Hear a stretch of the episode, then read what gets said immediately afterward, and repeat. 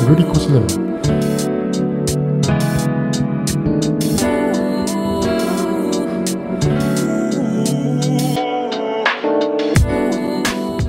おはようございます。あるいはこんにちは。もしくはこんばんは。ウルリコ助手の宮崎です。今回は特別な回になります。アメリカの俳優マイケル・ B・ ジョーダンさんの単独インタビューをお送りします。マイケルさんはですね5月26日金曜日に日本で公開される映画クリード過去の逆襲で主演と初監督を務めました。この作品は大ヒットシリーズの3作目となります。クリードシリーズはですねシルベスター・スタローンさんのあのロッキーシリーズの DNA を受け継いで生まれた映画でして1作目のクリードジャンプを継ぐ男がマイケルさん主演で2015年に。そして2作目の炎の宿敵がですね2019年に公開されてきました。では早速インタビューを聞いてみましょう。インタビュアーは映画担当記者の鈴木さ原さんです、えー、鈴木さんは英語で質問をしましたのでこの日本語版では質問は私宮崎が紹介していきます。マイケルさんのお話に続いて日本語訳も音声で流れます。通訳は大倉よし子さんです、えー、最初に聞きましたのは初めて監督として映画制作に向き合うというのはどのような経験で何を学びましたかという質問です。うん。Uh, I, I fell in love with it. Like I, I love I love filmmaking. I love storytelling. Uh, I love directing. You know, um, I think there's a there's an attention to detail. You know, um, that you have to have, and also uh, a connection of emotion that you need to to tell through pictures you know, motion pictures, you know, a bunch of pictures, you know, and and and excuse me, in frames, and I'm a very visual person, and I like creating pretty, you know, beautiful things, you know, um, and I just learned that. Um, I don't know. What did I learn? I learned so much, you know, you know, uh, you know, how to multitask, you know, I think communication was a big thing for me. It was like learning how to communicate with people. Um, there's so many different people I have to talk to, and uh, I have to learn everybody's love language. You know, because you can't talk to everybody the same. You know, certain people needs different things from you, and when you have 200 people on set and you got to talk to the grips and you have to talk to wardrobe and makeup and hair and you know and the script and this and that you have to give everybody exactly what they need so they can do the best you know? And and i have to get them to understand what's inside my head you know? And and that takes a lot of uh, communicating um, and and um, so yeah i think the biggest thing one of the biggest things that i learned is just how to communicate with people you know? Um, uh, so that was a big thing まずあの監督をするということ今回経験して本当に監督をすること自体に恋に落ちました。で僕はフィルムメイキングストーリーテリングそして監督をすることっていうのが本当に心から好きです。で、まあ、もちろん監督する場合はディテールというものにしっかり注視しなければいけない。これはあの必要なことだと思うんですけれど同時に、まあ、あの映画っていうのは英語でモーションピクチャーというふうにも呼ばれます。つまり動く、まあ、絵でもあるわけですよね。でそこにその感情というものをつなげていかなければいけない。で、もともと自分はすごくビジュアルな人間で、美しいものを作るのがとても好きです。で、何を学んだか、でも本当にたくさんのことを学んだから難しいんですけれど、一つはマルチタスク、いっぺんにいろんなことをすることを学びました。それからコミュニケーションですね。まあ、すごく大きかったですね。まあ、例えば現場200人の方、スタッフとか、いろんなその時さんとか衣装さんとかいらっしゃって、それぞれが違う言語で話す。それぞれのそのあの方へとうまくコミュニケーションを言語を見つけて、自分の脳で何を見ているのか考えているのかっていうのを理解してもらわなきゃいけない。これにやっぱりコミュニケーションがとても必要で、まそのやり方というのを学んだ部分が一番大きかったかもしれません。それでは2つ目の質問に移ります。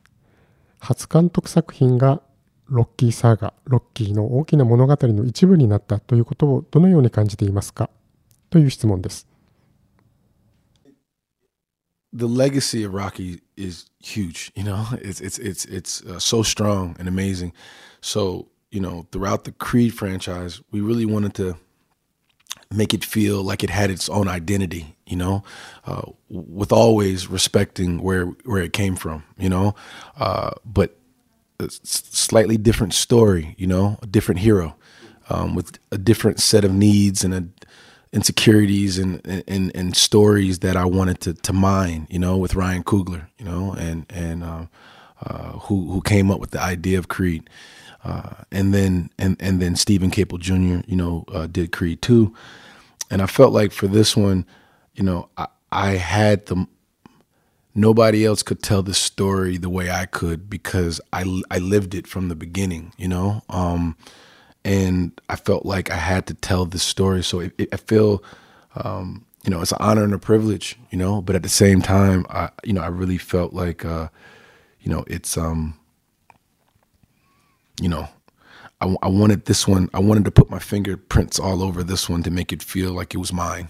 You know, um, so yeah. It, so to answer the question, I guess simply, uh, it feels special. はい。あの、やはりロッキーのレガシーというのはすごいものがあるわけですよね。で、クリードの今回のまシリーズっていうのは、でも、あの、クリード自体の独自のアイデンティティを持っていると思っています。もちろんその、どこから来たのかっていうルーツにリスペクトを払いつつ、まあ、ロッキーとはまた違ったヒーロー、えー、そして違った物語がそこにはあって、で、まあ、このクリードっていうのは、そもそも、あの、一作目を監督したライアン・クーグラーが、まあ、想起したキャラクターなわけですけれど、彼と共に、まあ、掘り下げていったキャラクターです。で、2本目は、まあ、スティーブンが監督したわけですけれど、今回の3本目にあたっては、まあ、最初からこのアドニスを知っている自分以上に彼の物語を語れる人はいないんじゃないかという、そういう自負があって、で、その今回監督したいと思いました。だから光栄だし特別だし、でありながらでもこの作品はやっぱ自分のものにしたかった。でも、まあ簡単に答えるとすれば、もちろん特別な思いがあります。それでは次の質問です。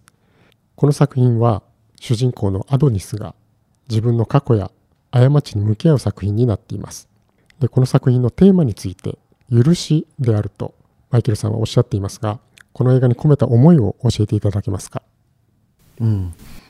I think, you know, there's, there's a lot of themes in this movie. Um, I feel like forgiveness, um, being able to forgive yourself, you know, um, be able to forgive others, um, you know, to is is a strong and powerful thing to do. Um, it, it releases you and allows you to move forward without any extra weight that you're carrying or doubt or or guilt. Um, you you feel lighter and freer, you know. So I, I wanted to, you know, and, and and also, you know, there's there's a, you know, when when I found out as you when you direct movies, you you whether you intentionally do it or not, you put a lot of yourself, the things that you're going through, your point of view, you put a lot of those things into the movie naturally. It just naturally does it. And um, forgiveness was something that I wanted to give myself as well, you know, for um, for the growth, for the the mistakes that I made, for the the the the the uh, the challenges and things that I've been through throughout life. There was a there's a lot of things you know that I um, experienced, saw, whatever, and this you know part of this process of making this movie was um, you know was was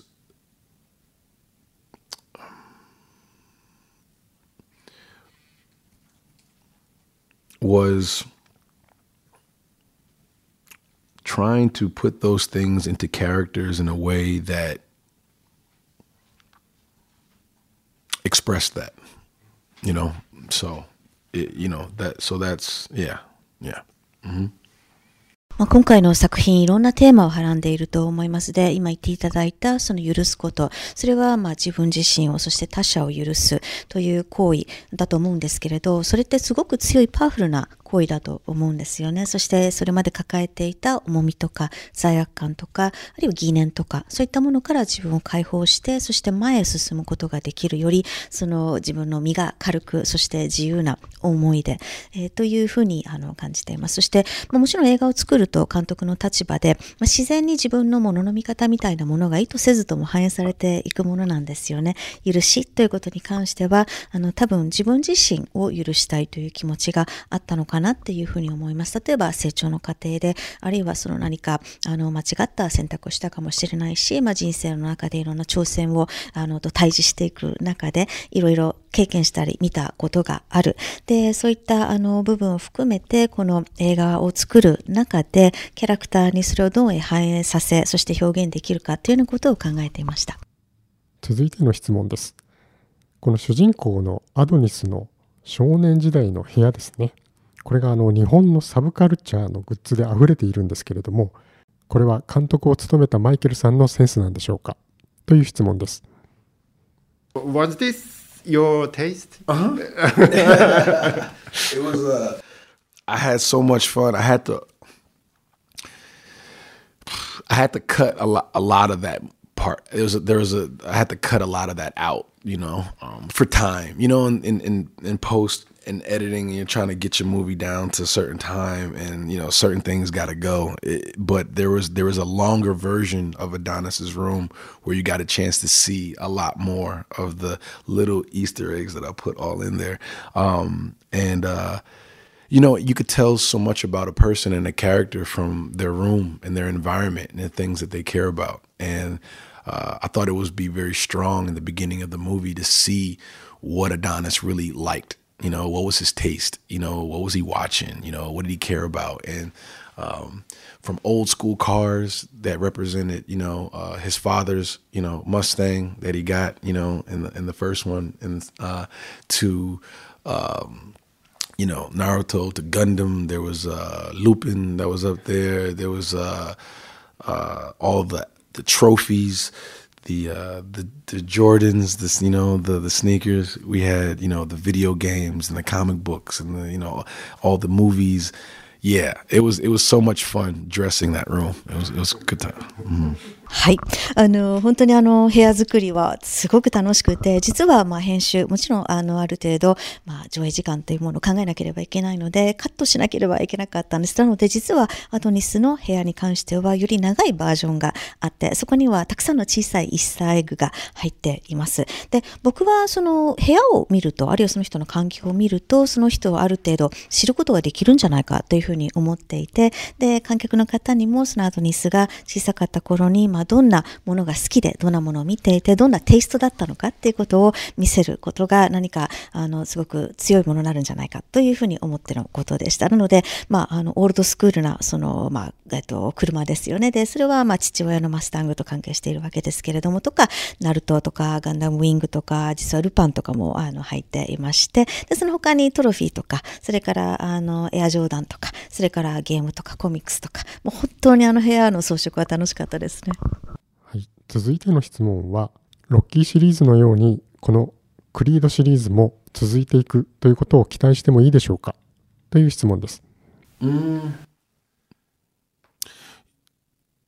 You, you, you, no.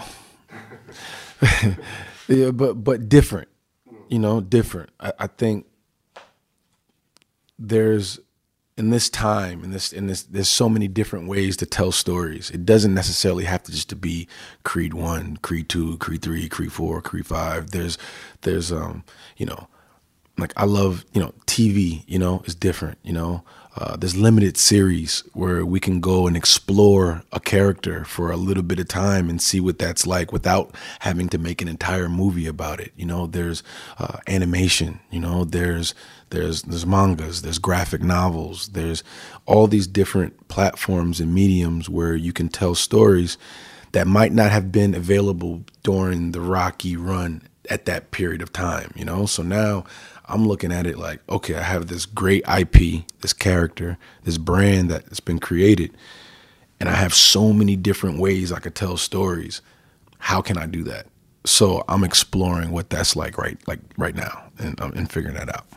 まずノーというふうにおっしゃっていましたけれども、あの、それは違う形でというふうに思っているからなんですね。で、今の時代、まあ、ストーリーをその語るのに、いろんな方法があると思っています。で、例えばその、あの、テレビとか、それからリミテッドシリーズっていうような形で、その、あるキャラクターをずっと時間かけて追っていくことができる。それは映画という形を取らずともできるし、アニメ、漫画、グラフィックノベルと、まあ、いろんなプラットフォーム、メディアが、まあ、ロッキーシリーズが作られていた頃にはなかったものが今存在しているわけですよね。なので、この素晴らしい、まあ、IP キャラクター、ブランドを使ってどんな物語が語れるのだろうかっていうふうに、あ、どんな形でその語れるのだろうかって今すごく考えているところなんです。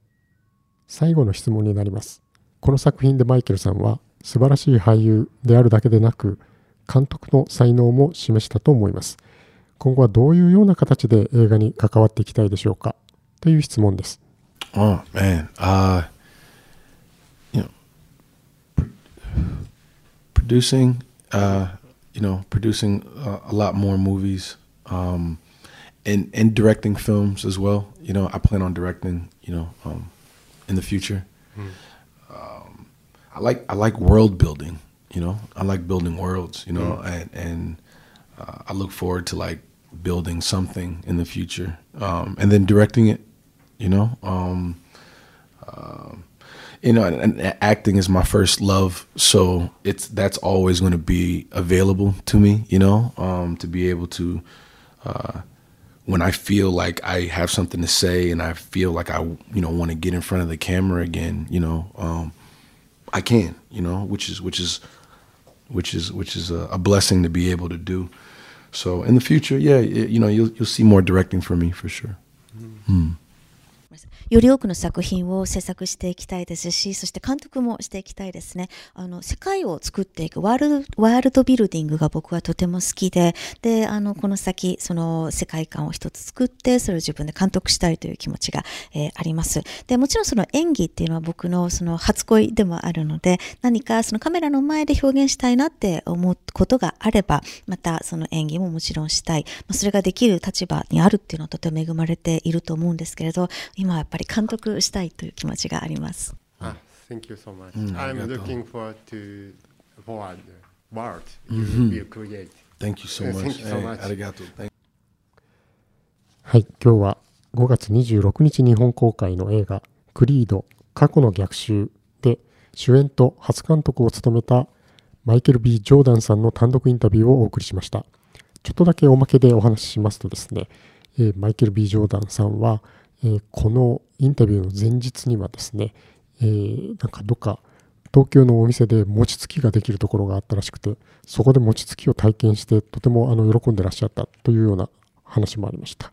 それから、私、宮崎はですね、このインタビューの現場に録音のために同席したんですけれども、あの、マイケル・ B・ ジョーダンさんって、あの、とても紳士的で、とてもフレンドリーで、インタビューの現場っていろんなスタッフさんが一緒にいたりするんですけれども、どの方にもおはようと声をかけてですね、それでインタビューが終わりますと、あの、録音してただけの私にもですね、わざわざ歩み寄ってきて握手を求めてですね、そしてサンキューと言ってくれました。とてもナイスガイという感じでございました。ということで、アメリカの俳優、マイケル・ B・ ジョーダンさんの単独インタビューをお送りしました。今日もうるうるっとした一日をお過ごしください。away.